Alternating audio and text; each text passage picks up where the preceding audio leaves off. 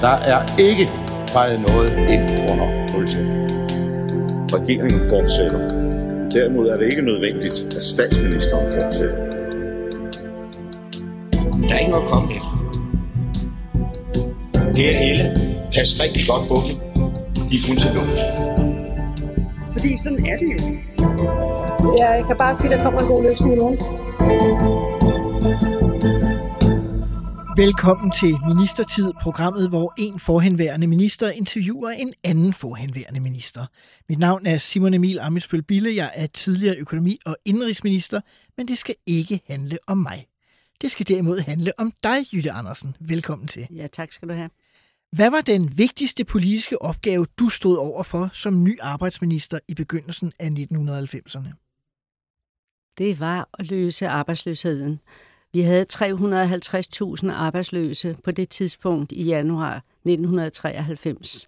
Så det var en kæmpe udfordring. Jytte Andersen, Socialdemokratisk arbejdsminister 1993-98, by- og boligminister 1998-2000, fra 1999 til 2000 til lige ligestillingsminister, alle gange i Poul Nyrup Rasmussens regeringer.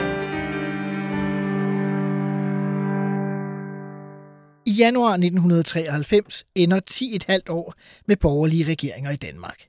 Tamilsagen, der senere ender med en rigsretsdom over den tidligere konservative justitsminister Erik Nien Hansen, trækker tæppet væk under Poul Slytters regering.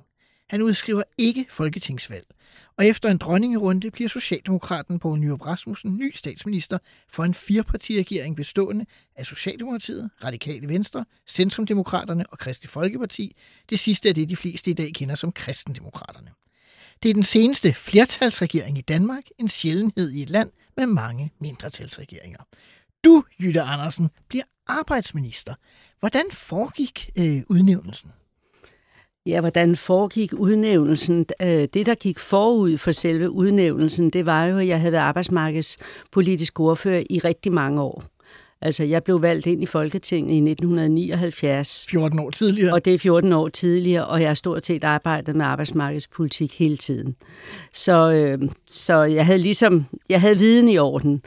Og så havde jeg så også været med i forhandlingsdelegationen om den sidste øh, finanslov, som øh, slutter regeringen med Henning Dyremose som finansminister. For de konservative, ja. For de konservative kom igennem med. Og der var jo også en del arbejdsmarkedspolitik, som vi jo dog ikke kunne blive enige om. Men, men jeg tror, det var der, hvor at jeg, der var nogen, der så, at der var potentiale til, at jeg godt kunne blive minister. Mm-hmm. Øh, men selve, selve udnævnelsen, det er jo et nervepirrende.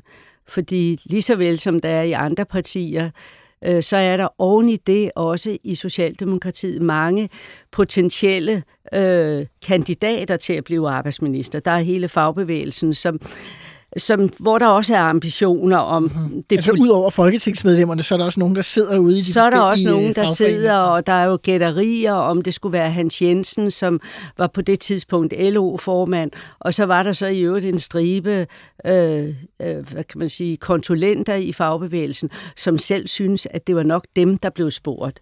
Så det var nervepigerne, og mm-hmm. jeg blev ringet op ved 11-tiden aften for inden, havde du opgivet håbet på det tidspunkt? Jeg svingede i hvert fald meget. Uh-huh. Jeg svingede meget. Ja, jeg, jeg, jeg tænkte, nå ja, okay, og sådan noget. Ikke? Men, men selvfølgelig sad det i. Så, så det var jo en stor Altså, det var en stor glæde, og det var stolthed, og det var, man kunne ikke sove om natten, og jeg ved ikke hvad. Ikke? Så det er en stor sag, og, og så kan jeg huske, der var en veninde, der kom og, og kørte mig ind til Folketingsgruppen, øh, fordi det var nok det mest betryggende. Fordi, for færdselssikkerheden. ja, for færdselssikkerheden, ja. Så det var, en, det var en meget stor dag. Du siger selv det der med, at der var mange potentielle kandidater. Jeg har læst mig til flere steder, at LO prøvede at presse på Nyrup til at øh, udnævne din, faktisk måske endda din efterfølger, i hvert fald en af dine efterfølger, Ove Hygum, som var formand tror jeg, for HK Stat ja, på det tidspunkt. Ja, ja, ja. Og der simpelthen var en armlægning ja. hele dagen, hvor du så først bliver ringet op ja, om aftenen. Jeg ved ikke, om jeg var den sidste, der blev ringet op. Det er jeg ikke helt klar over, men det må jeg have været, når jeg har snakket med mine kollegaer, og så har det været tidligere på aftenen. Så der er ingen tvivl om, at der har været et kolossalt pres på Poul Nyrup Rasmussen, øh, fordi han valgte mig. Kan du huske tiltrædelsesreceptionen, da du skulle overtage i Ja. ministeriet?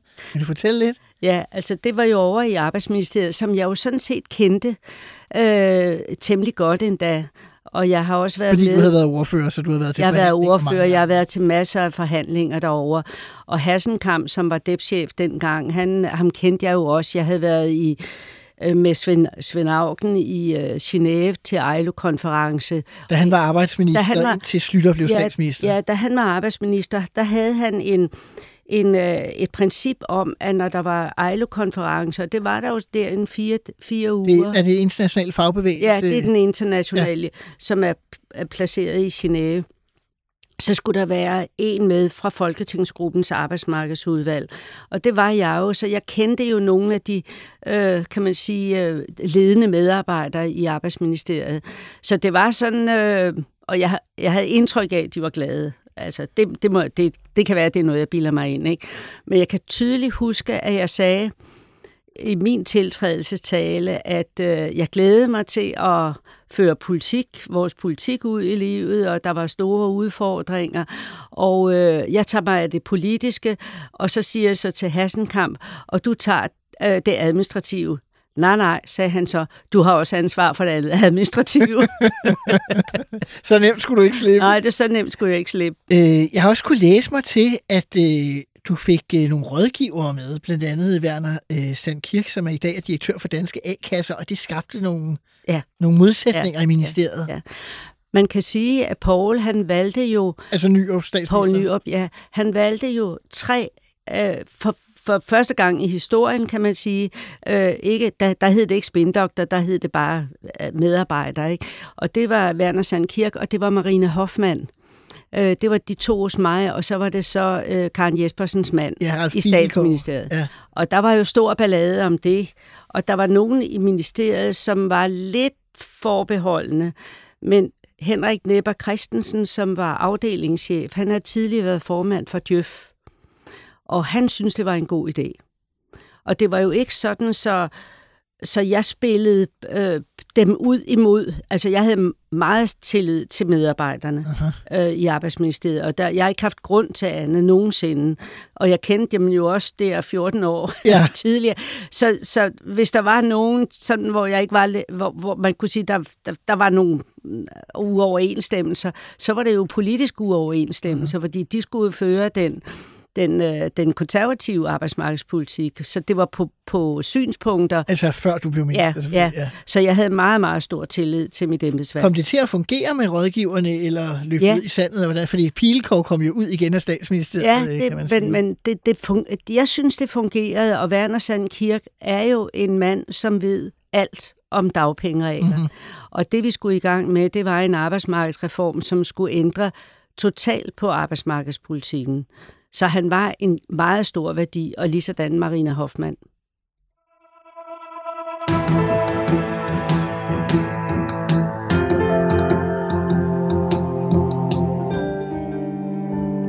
Og lad os så hoppe over til politikken, arbejdsmarkedspolitikken, som du selv sagde i indledningen af udsendelsen, så var der stadigvæk en stor arbejdsløshed. Jeg har haft øh, Henning Dyremose her i studiet, og han ærede sig også over, at det, som øh, Slytterregeringen ikke havde kunnet, det var at få bugt med arbejdsløsheden. Nu skulle I så i gang og lave den store første arbejdsmarkedsreform under ny regering der i 93-94. Kan du fortælle lidt om, hvordan det foregik? Jeg kan fortælle, hvad udfordringen var. Det var, og det kunne man jo undre sig over efter 10 års borgerlig styre, der kunne man være i dagpengesystemet i 12 år. Fordi der var sådan et system, hvor der var to et halvt år, så fik man jobtræning, så genererede man en ny øvelse, og så genererede man en ny øvelse. Vi havde eksempler på, at der var folk, der havde været i dagpengesystemet i 12 år. Så det kan man jo undre Det sig lyder over. meget ikke? voldsomt i dag. Ja, nu er det to år, ikke? Øh, Så det var et spørgsmål om at få ændret fuldstændig på den der arbejdsmarkedsreform. Mm-hmm. Og det betød, at vi koblede øh, uddannelsespolitik og uddannelsesbehovene sammen med arbejdsmarkedspolitikken, hvor man i langt, langt højere grad kunne tage noget uddannelse, mens man var arbejdsløs på dagpenge. Det er det, som Peter Så man opkvalificerede sig. Ja, ja. Og det vi så gjorde, det var, at vi lavede en øh, arbejdsmarkedsreform, som blev kortet ned til syv år. Altså dagpengeperioden. En dagpengeperiode til syv år. Der var en delperiode, hvor man havde fire år, og så kunne man tage en uddannelsesoverlov, eller en sabbatårlov, eller en forældreoverlov et år. Det var hele det overlovskompleks, der Ja, kom det i ja. begyndelsen af ny Og det var, det var blandt andet også øh, vores øh, samarbejdspartner, det radikale venstre, meget optaget af, at der skulle noget uddannelse ind. Men det betød faktisk, at dagpengeperioden, hvis man tog de der overlovsordninger til uddannelse, så var dagpengeperioden skåret ned til ni år hvor det kun var syv år, hvor man, kan man sige, var arbejdsløs. Ja. De andre to år, dem, øh, dem underviste man, dem blev man undervist. For eksempel hele socioassistentuddannelsen kom jo på banen på det tidspunkt, og det betød jo, at en lang række kvinder øh, tog uddannelsesårlov. Og det var jo det, det, der også var i øjenfaldene. Dem, der tog uddannelsesårlov, dem, der tog forældreårlov, det var kvinderne. Så der var en kæmpe ligestillingsgevinst i det Ja, også. det var der, og det var jo, det, den tanke havde jeg jo også. Altså, jeg har jo arbejdet med ligestilling i, i hele mit liv, så det var en del af det. Altså, hvordan kan man få løftet? Og kvinderne var jo dem, der var langtidsledige. Det var dem, der var kortest uddannelse, når man også tager ledighedskøen. Så der var mange gevinster at hente ved at lægge uddannelse ind. I, øh, I sad i den her flertalsregering øh, med fire partier. Hvordan var det egentlig at, at få lavet sådan en pakke med, nu sad I pludselig med tre små partier, der alle sammen i 10,5 år havde arbejdet sammen med de konservative og skulle lave beskæftigelsespolitik med Socialdemokratiet. Det er nærmest kronjuvelen i et, Ja. for Socialdemokratiet, ja. Vi sidder med ja. her. Var det, var det lige til, eller var der nogle hårde slag? Øh? Der var nogle hårde slag, men, men der var alligevel en øh, meget, meget stor bevidsthed om, at det at underby, understøtte arbejdsmarkedspolitikken med så kraftigt et uddannelseselement. Også arbejdsmarkedsuddannelserne blev løftet, så der var, der var mere uddannelse, end der nogensinde har været førhen for den store gruppe mennesker. Mm-hmm. Og det, øh, der var jo ikke nogen problemer med, med det radikale venstre. De fik det, de gerne ville have. Tidligere øh, parti der. Men, men der var alligevel det, at øh, der hvor at der var tale om nogle rettigheder, der, der var det store slag. Altså for eksempel ret, retten til at gå på forældreoverlov. Der fik man jo så kun 80 procent dagpenge. Uh-huh. Og det var der ganske mange, der gjorde. Altså, og Så det, siger var, du, der var det store slag med hvem? det var med, ja, nu skal jeg lige tænke mig om. Det var, Okay. det var med øh, Jørgen Estrup For de radikale. fra det radikale Okay. okay. venstre. Han var meget benhård på det, men han skulle så til FN's generalforsamling, og så blev det så lidt nemmere. Så det er også øh, det er jo meget øh, godt indblik for lytterne også at få, altså det der med, at der kan være en placering af tidsmæssigt af ja. Forhandlingerne, ja. Så man kan sørge for, at Ja. de rigtige ankommer til. Men så, så overordnet set kan man jo sige, at jeg havde et, ud, et fantastisk godt samarbejde med Marianne Hjelved. Som var radikal leder, Som var radikal leder, og som måske nok øh, kom med lidt forbehold over, ikke over for mig, men over for sådan det faglige og fagbevægelsen og alle de der store organisationer, og hvor det jo endte med i hendes ministertid, at hun var bedste venner med Harald Børsting, der blev formand for LO. Ikke? Sådan kan det gå, ikke? Selvom de radikale måske har sådan en iboende skepsis over, både for i virkeligheden for fagbevægelsen, ja, men også for ja, ja, men, arbejdsgiverorganisationen. men Marianne, hun er en pragma- god pragmatiker. Aha. Øh, nogle år efter, øh, tror det er i 96, så laver I øh, endnu en arbejdsmarkedsreform, hvor I øh, skærer endnu mere til. Ja. Men det var i 96. Ja. Der var jeg jo et andet sted.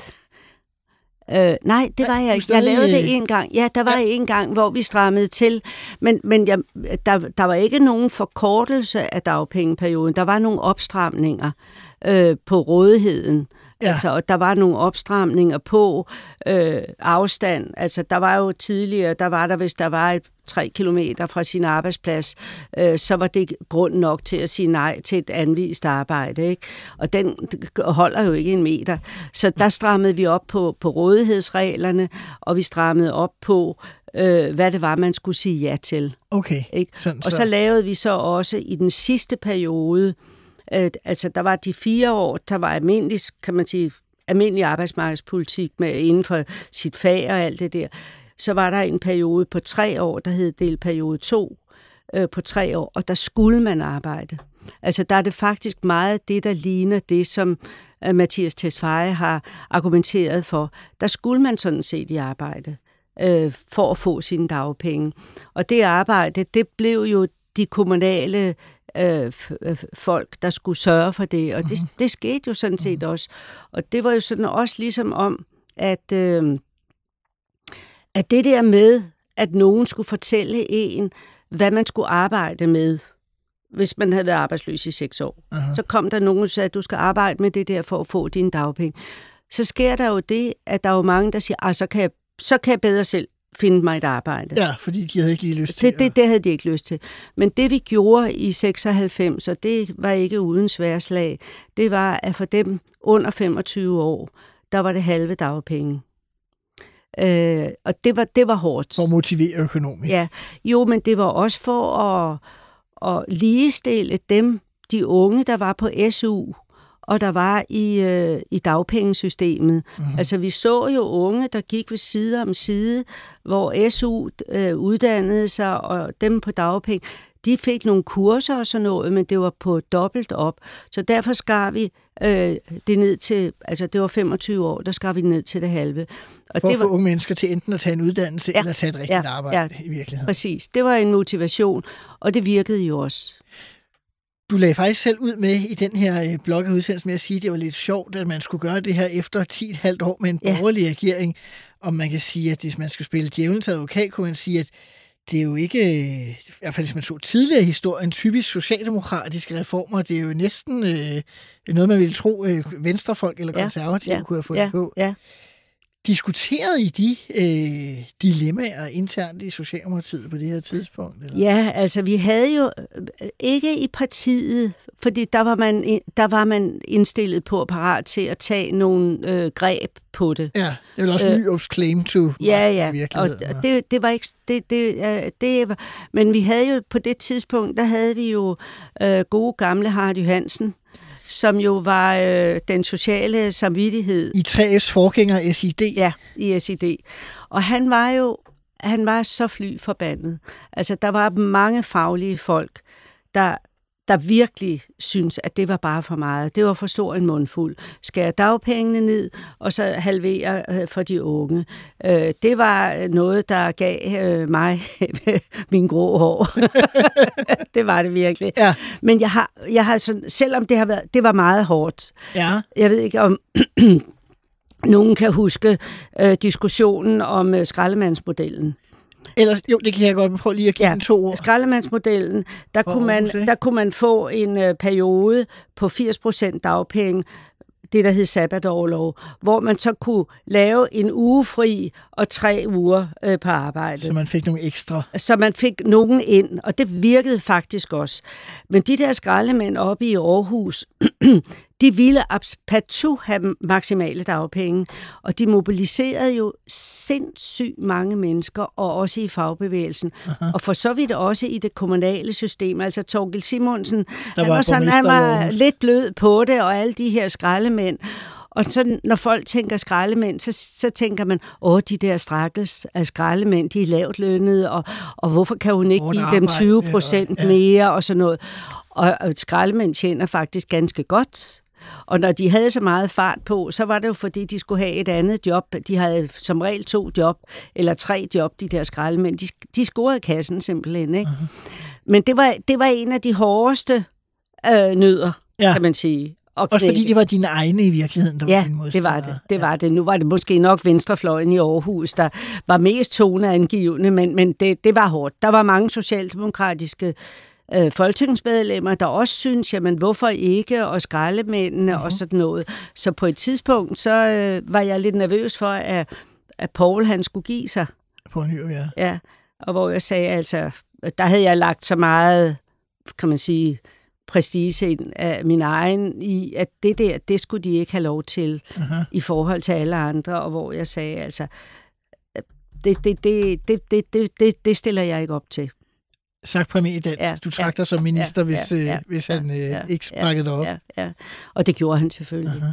Var der også øh, reminiscenser af Nyrup-Augen-konflikten? Altså, I havde formandsopgøret i 92. Øh, du var, så vidt jeg husker, på Nyrups øh, side. Ja, Øh, og venstrefløjen typisk er mere knyttet sammen med Augen, så, ja. så ja. kunne der også være noget, noget gammel formandskonflikt Selvfølgelig, selvfølgelig er der, var der også det. Aha. Men jeg oplever nu, når man, jeg gjorde jo meget af det, at jeg kom ud. Altså, det var ikke nok at snakke med organisationsfolk i København. Altså, vi havde jo et arbejdsformidlingssystem, der var decentralt. Der var, LO havde jo de der samvirke rundt omkring i alle amter. Og jeg havde en gang om året, havde jeg, havde jeg været rundt både i alle arbejdsformidlingerne og i alle regionerne. Aha. Og når jeg havde været ude i regionerne, så var der, så var der ro på.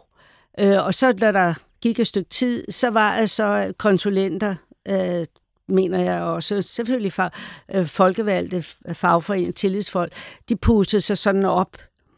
Og, og så tænker jeg, nu er det på tide at tage ud igen i regionerne. Ja, Og tage sådan en runde der to gange om året, det var, det var 24 møder, ikke?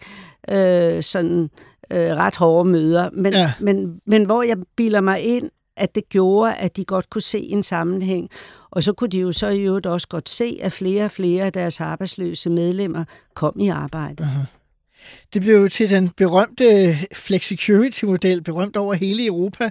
Jeg ved ikke, om alle socialdemokrater vil være glade for det i dag, men det inspirerede vel Tony Blair, Gerhard Schröder og sådan nogen til at prøve at gøre det samme ja. i, i, i, i Storbritannien og, og, og, og, og Ja, der, Tyskland. der skete faktisk det, at jeg ud over de almindelige arbejdsministermøder, som man jo har der en gang i kvartalet, I EU, eller hvad? i EU, ja. ja.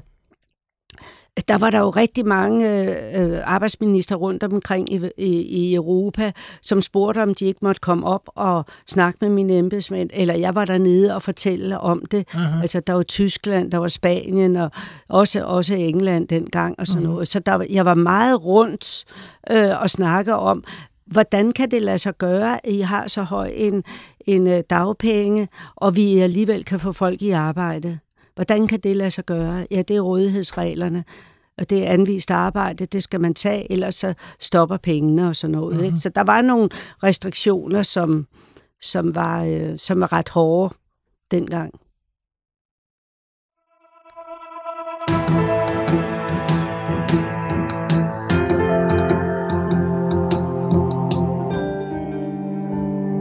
Skal nu til det eneste faste element i programmet. Det hedder fem faste spørgsmål. De er korte. Svarene kan også gerne være korte, og så kan vi jo uddybe øh, nogle af dem øh, om nødvendigt. Øh, og på tværs af de ministerposter også, selvom vi ikke har talt om øh, bolig og ligestilling Nej. endnu. Det første det er, hvad vil du gerne have udrettet i din ministertid, som du ikke nåede? Jeg vil gerne have, have fået vedtaget en lov, der hed betalt frihed til uddannelse. Det var et øh, lovforslag og en beslutningsforslag, jeg havde arbejdet med i mange år, inden jeg blev minister. Og det handler dybest set om, at der ligger en, F, en, en FN-deklaration, der siger, at folk, der er på arbejdsmarkedet, i løbet af deres arbejdsliv, skal de have nogle rettigheder, reelle rettigheder, til at gå ud af arbejdsmarkedet og tage noget uddannelse. Som en generel rettighed. Øh, og det vil jeg gerne have, det vil jeg gerne have ønsket, jeg kunne have kommet igennem med. Og så vil jeg selvfølgelig også have ønsket mig, at jeg kunne have fået mulighed for øh, som ligestillingsminister at lave en noget strammere øh, ligestillingslov, end det jeg fik lov til. Det kan vi vende tilbage ja. Til senere. I forhold til det første, øh, hvad gjorde egentlig, du ikke øh, kom igennem med det?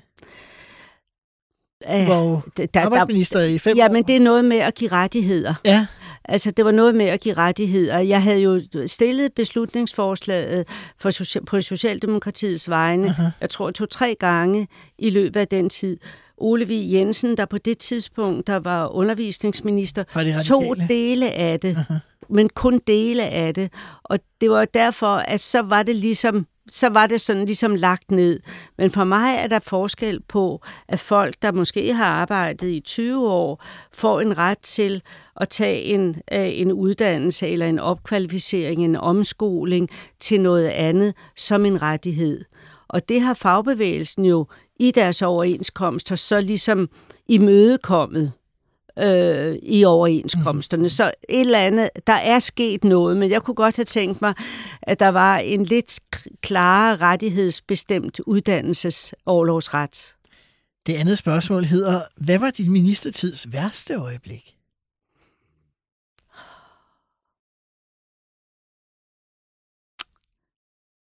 Altså, jeg synes ikke, der var nogen værste øjeblikke. Det synes jeg faktisk ikke. Altså, jeg, jeg har været i stormløb på skraldemandsmodellen. Ja. Men jeg har altid haft det sådan, at jeg har været overbevist om, at det, jeg lavede, det var noget, jeg kunne stå inde for. Så det var sådan set ikke mig, der var kritik af. Det var den politik. Så jeg har var faktisk været ret god til at distancere mig på det personlige plan. For den uenighed, der var. For den øh, rolle, jeg havde, og, og den politik, som jeg selv stod inden for, øh, at det var, den, der var, det var den, der blev kritiseret. Har du nogensinde oplevet som minister, at du skulle stå på mål for noget egentlig? Nu det er et tillægsspørgsmål, øh, som du tænkte, ah, det synes du ikke helt burde være sådan.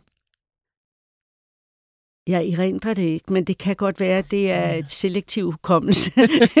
det kan vi jo alle sammen have glæde af fra, fra tid Men jeg erindrer det faktisk ikke. Jeg oplever netop det der, jeg sagde før, at der er en distance imellem mig som person, og så det, jeg har lavet. Ja. Og det, jeg har lavet, har jeg altid kunne stå på mål for. Fair nok. Er der noget fra din ministertid, du er flov over? Åh, oh, det kan jeg sgu heller ikke rigtig huske. Øh, hvad er jeg flov over? Nej. Det kan måske hænge sammen med det fjerde spørgsmål, du prøver lige. øh, har du nogensinde lavet en, øh, en revkage? En revkage? Som altså, hvor jeg har snydt nogle andre? Ja. Hmm. Udover at få politik vedtaget, når den radikale ordfører var i USA? Ja, det kan man måske godt sige. var lidt, ja. Øh, Nej, øh, ikke som minister. Øh, det har jeg Men som folketingsmedlem? Ja, det kan, det kan hende. Okay. det kan hende. Det laver vi et andet program om ja. en anden dag. ja. øh, det sidste, det hedder, hvem var din værste kollega?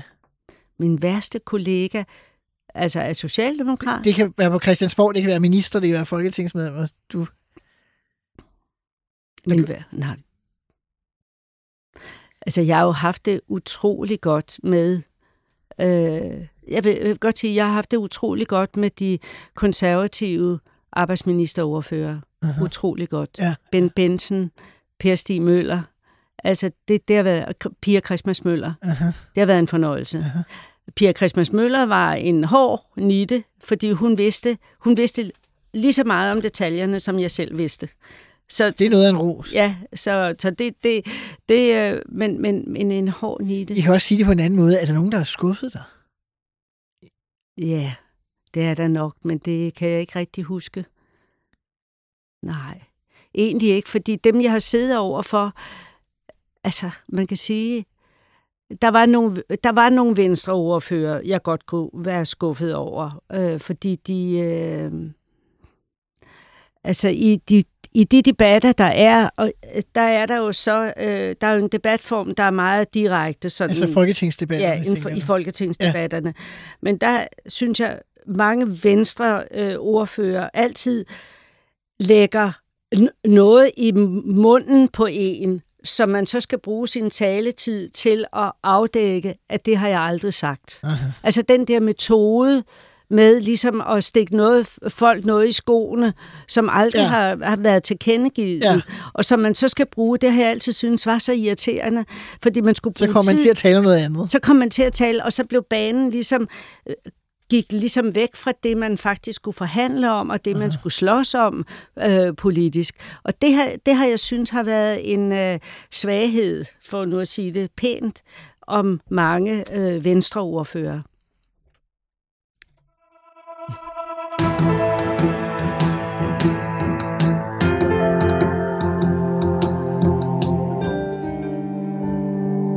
Efter folketingsvalget i 1998 bliver du flyttet fra arbejdsministerposten, Jytte Andersen. Til din afskedsreception i Arbejdsministeriet siger du blandt andet, vi lever i en tid, hvor alle skal være parate til omstillinger. Det gælder også mig. Du griner. Hvad tænkte du, da du stod der og sagde det? Jeg tænkte, sagde den så også. Men jeg vil så sige, når jeg så tænkte over det lidt dybere, Ja. for selvfølgelig er man skuffet, jeg var glad for arbejdsministeriet, Ja. så er det rigtigt, at man skal ikke sidde for længe på den samme post. Du har siddet der lidt mere end fem år. Ja, og det var mere end øh, Svend Auken, og det var han meget irriteret over. Meget irriteret. øh, men det kunne man jo godt se, når man begynder at være der som minister, så man siger, men har vi ikke prøvet det? Det er de samme emner, man vender tilbage ja, til. Ja. Øh, det, det, øh, så, så på den måde, øh, der, øh, der, øh, der, der, der tænkte jeg ba- bagefter, okay, ikke? Uh-huh. Det, var go- det var sådan set godt set. Og Det, det sagde jeg også til Paul, øh, sige, okay, det var okay. Okay. Øh, Kan du huske, hvordan han overbragte dig nyheden? Ja, men det er jo igen det her med at ringe sent om aftenen.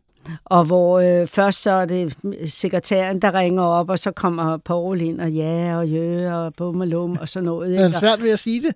Ja, det er ikke noget, der er sjovt for Nej. en statsminister. Nej. Det, det er det ikke. Så siger jeg, hvad, hvad, hvad i himlens navn skal jeg det over for?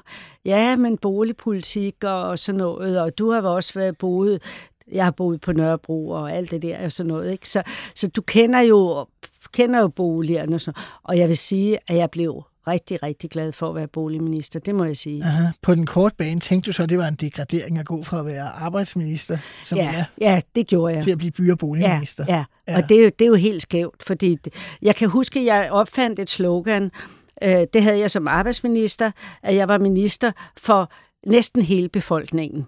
At alle har jo en eller anden tid på deres arbejdsmarked. Stort set, ja. Ja. Øh, og så, da jeg kom i boligministeriet, så opfandt jeg, nu er jeg minister for alle, for alle skal bo hele deres liv.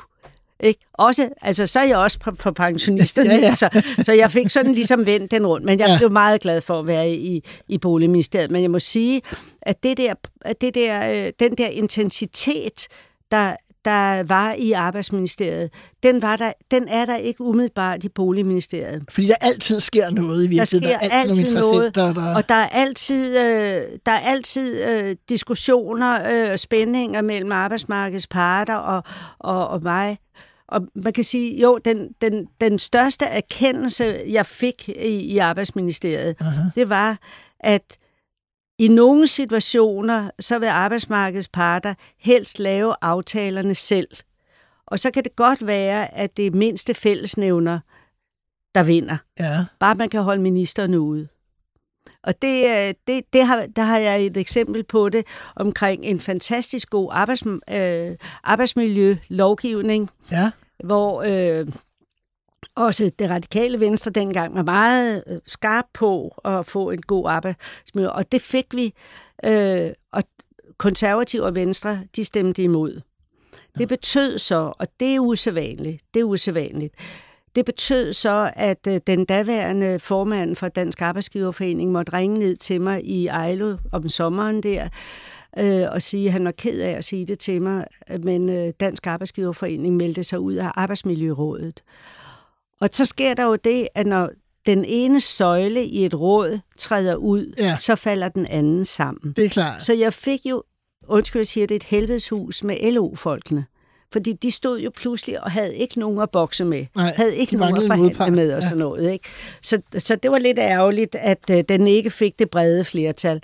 Men det var, fordi vi kunne få noget igennem, og vi kunne få det også med det radikale venstre, øh, og få øh, tillidsrepræsentanter på HK-siden, som ikke havde været der før i de små Men virksomheder. hvad gjorde du så i forhold til, til arbejdsgiverforeningen? Kunne du få dem tilbage igen, eller?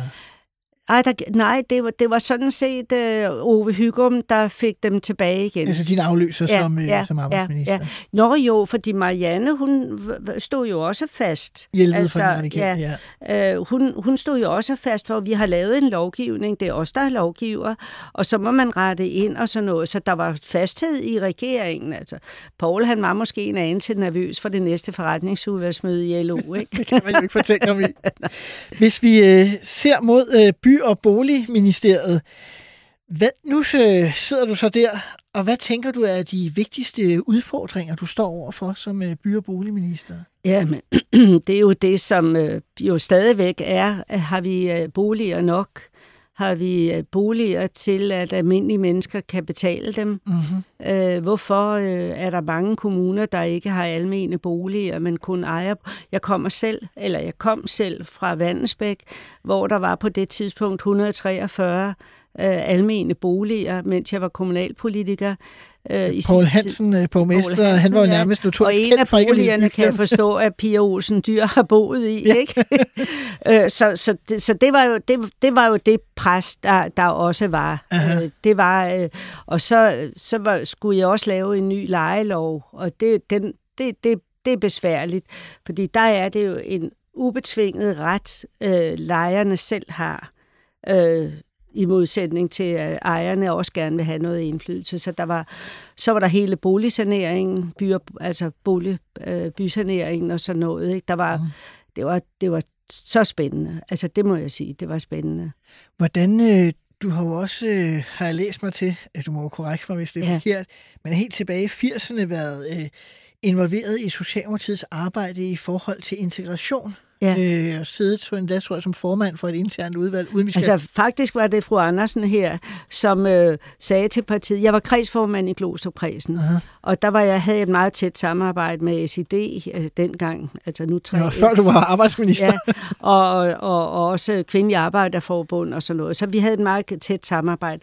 Og der havde jeg jo så foreslået, fordi der var rigtig, rigtig mange øh, indvandrere på Vestegnen, mm-hmm. og vi havde ikke nogen politik på det.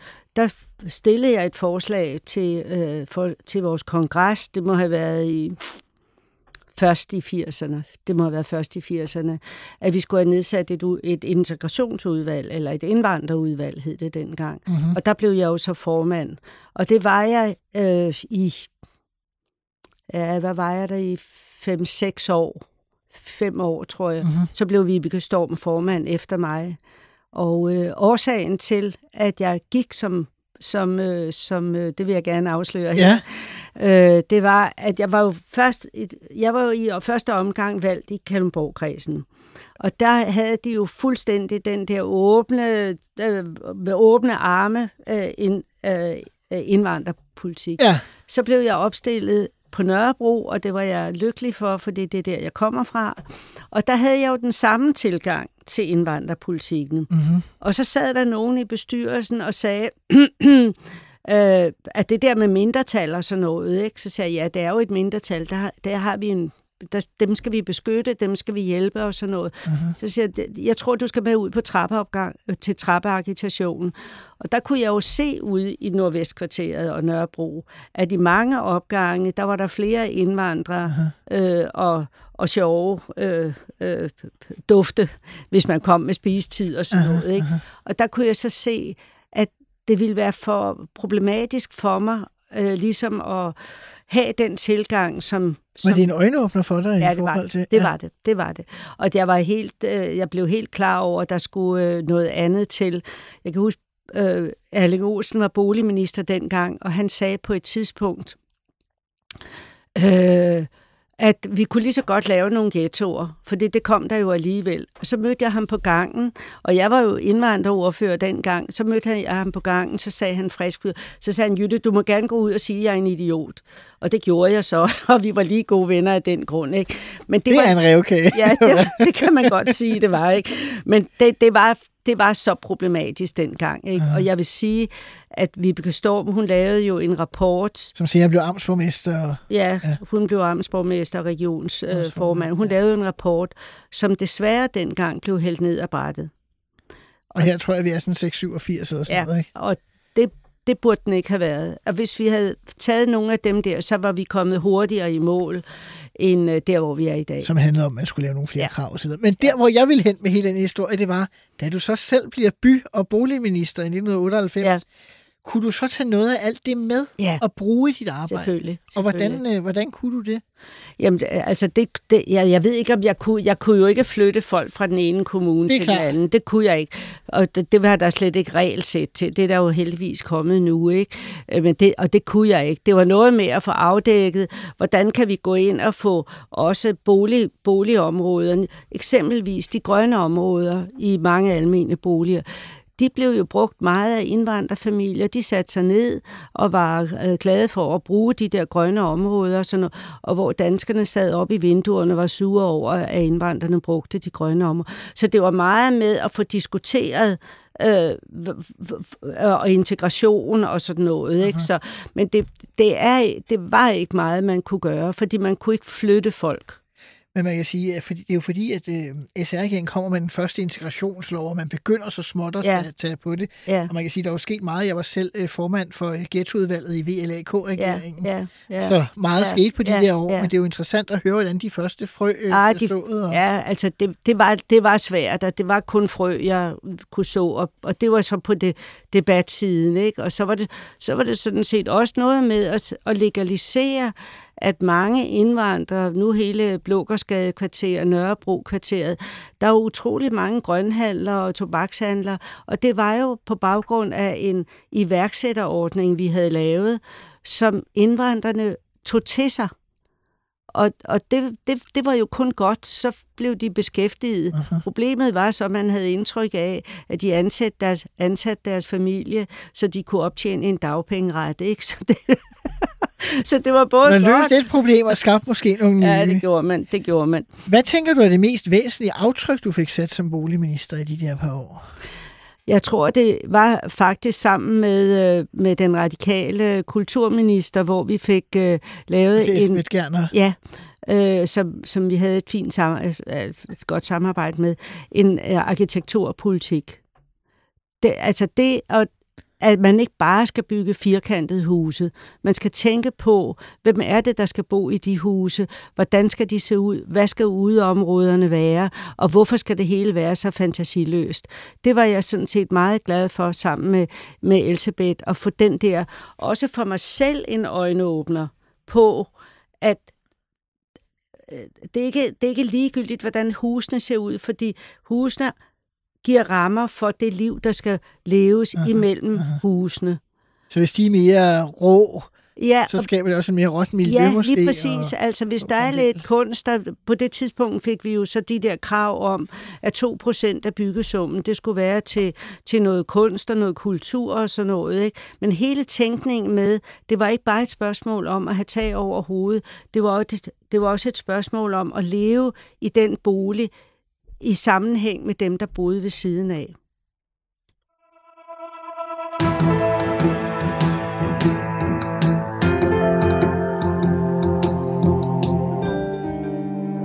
I sommeren 1999 får du din tredje ministerpost, så at sige oven i hatten, for du ja. fortsætter som by- og boligminister, og bliver Danmarks første ligestillingsminister. Ja. Hvad, hvad tænkte du om det? Ja, det synes jeg var fantastisk.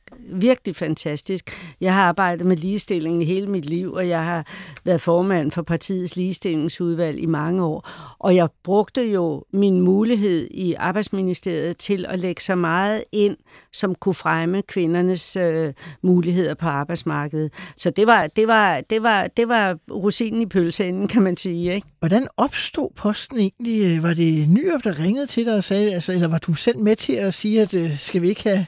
Nej, altså der, der, var, der, blev, der blev lavet en rapport. Der var, der var, der var en rapport, øh, hvor kvindeorganisationerne havde kommet med nogle, nogle forslag. Mm-hmm. Og øh, der var, statsministeren var jo ligestillingsminister indtil 99. Men reelt var det jo sådan, at jeg i forhold til EU, der var jeg jo ligestillingsminister. Alt ligestilling i EU, det var knyttet til mig. Al ligestilling til Norden. Også da du skifter ministerpost? Ja. ja, okay. ja. Nej, nej, som arbejdsminister. Ja, okay, som arbejdsminister. arbejdsminister. Det var ja. kun som arbejdsminister. Al, al, hvad kan man sige, drøftelse, forhandling og sådan noget med de nordiske øh, venner, det var også øh, på mig. Uh-huh. Øh, så egentlig var jeg ligestillingsminister. Du havde været de facto ligestillingsminister ja, i, i omverdenen, ja. men ikke, øh, ikke også i FN øh, men, men ikke i Danmark. Du var det ude, ikke hjemme? Jeg var, sådan kan man sige det, ja. ja. Og der var der et oplæg til, at der skulle være en, en ligestillingsminister. I den rapport? I den rapport. Mm-hmm. Og det, men der var jo, kunne være mange ombud og sådan noget, men jeg tror, at når Paul pegede på mig, så handlede det om, at jeg havde arbejdet meget med ligestilling i rigtig, rigtig mange år. Når man får sådan et, i tillægsportefølje Ja. øh, midt i perioden. Bliver man så også ringet op på samme måde og hørt det sådan, eller siger han det lige, øh, når I alligevel mødes, eller Nej, hvordan nej, får- man eller? bliver ringet op, og der bliver spurgt, Ja, om man der, ja, ja. ja, ja, ja. Jo, jo, det foregår på helt samme. Fuldstændig, Ja, det ja. ja. Men altså, jeg havde jo kun øh, knap to år Ja, som, øh, som ligestillingsminister. ja, Og det første år, der kan man sige, at der, var, der, der skulle jeg jo bruge til at opbygge en, et system, ja, øh, få ansat en øh, afdelingsleder. Det der med at række ud efter en departementchef, hvad der i virkelig, virkelig skulle knytte sig til hvad alle ministre, ikke? uh-huh. Øh, det var for meget. Det kunne finans, at Finansministeriet ville, ville dåne. Hvis Synes du, der burde være et selvstændigt ligestillingsministerium? Øh, nej. Det synes jeg ikke, fordi jeg tror, eller jeg vil være bange for, at ligestillingsministerium ville komme så langt ned i statsrangfølgen, så det kom efter øh, kirkeministeriet. Okay. Og det har jeg også sagt. Der er mange, der synes, at det skal man have et Ja. ja. ligestillings. Jeg havde, øh, øh, jeg havde en, en sammenligning med det, den svenske ligestillingsminister. Og det, der, det var en model, man kunne overveje. Hvordan er den? Det er, det var så en, et, det var også en ressortminister. Det var en landbrugsminister, men hun var samtidig øh, sta, øh, visestatsminister. Og det vil sige, at hun havde en chart, Aha. der var på linje med, næsten på linje med statsministeren. Aha. Og hun havde den chart, så hun kunne indkalde departementcheferne fra alle ressortministerne, og så kunne hun ellers fortælle dem, hvordan ligestillingen skulle håndteres i de forskellige ministerier.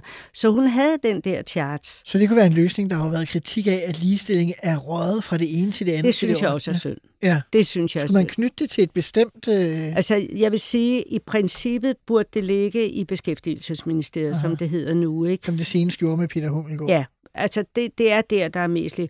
Nu har jeg så også støttet, kan man sige, Trine Bremsen, fordi hun er ildsjæl, øh, ildsjæl på området. Aha. Og så, så Og det skulle ikke handle om, om de enkelte ministre, tænkte jeg bare, det var mere sådan en konstruktion. altså konstruktionen mener jeg sådan set er i Arbejdsministeriet. Ja. Det, det, må jeg, det må jeg helt ærligt sige.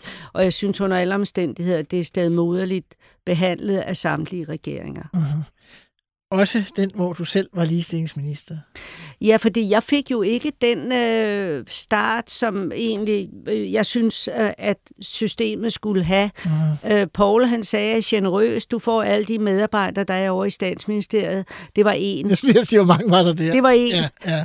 Og så havde vi så også ligestillingsrådet. Det er Ja. ja. dygtige folk og sådan noget. Ikke? Så, så jeg fik, jeg havde, men jeg skulle have lavet, jeg skulle have en afdelingschefstilling forhandlet igennem i Finansministeriet. Mm-hmm. Det er ikke noget, man, der lige tager en uge, vel? Det tog sin tid, ikke? Og hvad for en lønskala, og jeg ved ikke hvad og sådan noget. Så skulle jeg lave en lovgivning på det. Og der, der er jeg lidt ærgerlig over, at så mange efterfølgende regeringer, øh, både den ene og den anden farve, slet ikke har levet op til den øh, lov, fordi der står faktisk, at man skal indtænke ligestilling i al politikudvikling. Uh-huh.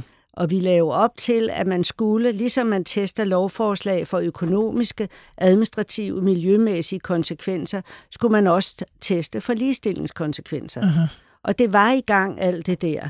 Øh, og lige sådan med udpegning til råd, nævn og udvalg, der skulle de indstille en af hver køn, og så var det ministeren, ressortministeren, der skulle sikre, at der var en ligelig balance. Men det må du, i forhold til det sidste, det må du da også have oplevet. Det vil jeg i hvert fald påstå, nu siger det i radioen, at jeg har oplevet. Ja. At så får man sådan en indstilling fra om en mand og hans underordnede kvinde, og jeg kan selv vælge, hvilken en af de to, jeg, jeg synes er mest kvalificeret. Ja, ja, Og ja. det grænser jo til at Ja. omgå øh, intentionen. ja, ikke? Men det er jo fordi, at det ikke er placeret stærkt nok helt Mhm. mm-hmm. og oven. Mm-hmm. Altså hvis der er departementchefer, der får øh, en vis lægemesdel på komedie, Ja. ja. hvis de ikke lever op til de krav, Ja, så, øh, så sker der jo noget andet, ikke? det er klart.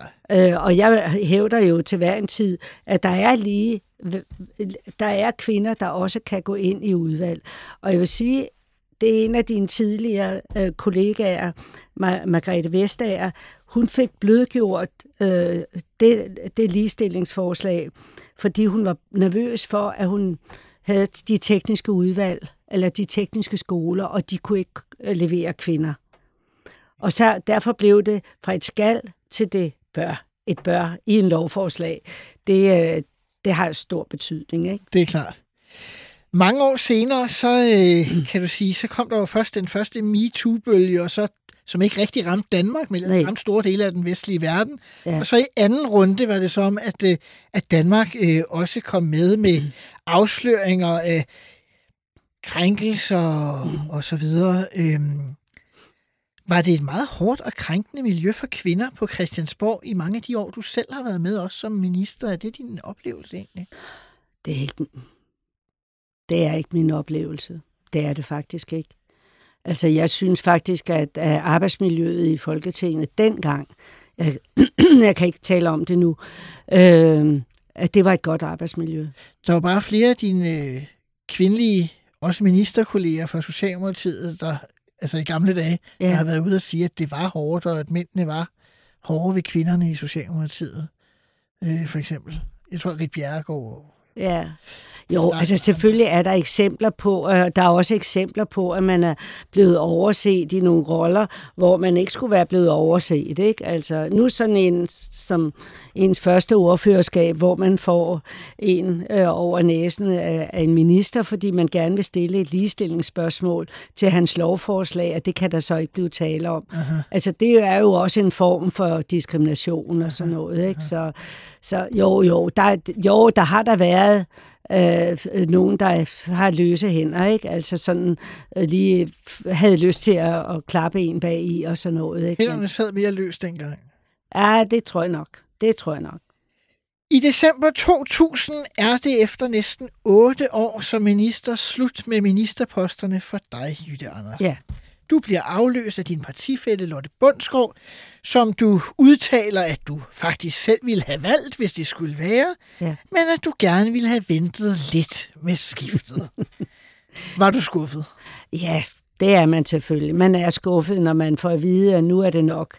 Men, men jeg kunne også godt se, at tegningen var jo, at jeg tror, Paul han havde et billede af, at hvis man rystede posen lidt på ministergangen, uh-huh. øh, så ville det gå lidt bedre til valget. Det så ikke for godt ud op til det valg, hvor han faktisk tabte regeringsmagten året efter. Året efter, ja. Og så kom der så en ung kvinde, og, og det er fuldstændig rigtigt. Jeg ville også, hvis jeg skulle have valgt min efterfølger, så ville jeg også have lo- øh, valgt Lotte. Det viste sig så, at hun, hun, hun ligesom ikke rigtig kom i gang, fordi der gik jo så kun et år. Ikke? Ja, det er svært det er rigtigt. De fleste siger, at det tager nærmest et år at sætte sig ind i en Ja, det gør det. Det gør det. Så det, det var fint nok, det var hende. Men selvfølgelig er man da skuffet. Altså, til gengæld, så kan man så sige, at, at øh, jeg kommer jo så ned i gruppen øh, og bliver næstformand og får sådan set øh, nogle gode opgaver. Jeg fik øh, også en del øh, bestyrelsesposter udenom Folketinget uh-huh. øh, bagefter, som jeg måske ikke havde fået, hvis der var kommet 20 ministre ud på markedet. Ja, du mener, konkurrencen var ikke så stor, når der ikke var så mange, der skulle skiftes ud af gang? Nej, altså der kom jo en forhånd. Jeg kom ind i, i AKB's bestyrelse. Og sad, ja. ja, det hed AKB dengang. Ah, okay. Og så blev det fusioneret med ABB, og det blev så til KAB. Fair nok. Øh, og der har jeg siddet og sidder i seniorkomiteen i dag. Så jeg fik sådan nogle, hvad kan man sige, nogle nogle, nogle, nogle øh, dejlige øh, øh, øh, øh, poster, kan man sige. Jytte Andersen, tak fordi du ville øh, komme og dele oplevelser fra din ministertid. Mit navn er Simon Emil Amitsbøl Bille. Du har lyttet til Ministertid på 24-7. Jeg er tilbage igen i næste uge med endnu en forhenværende minister. Husk, at du kan lytte til alle de tidligere afsnit af Ministertid på 24-7-appen, eller hvor du plejer at høre podcast. Tak for i dag, og på genhør. Ja, selv tak. Nu fik jeg ikke sagt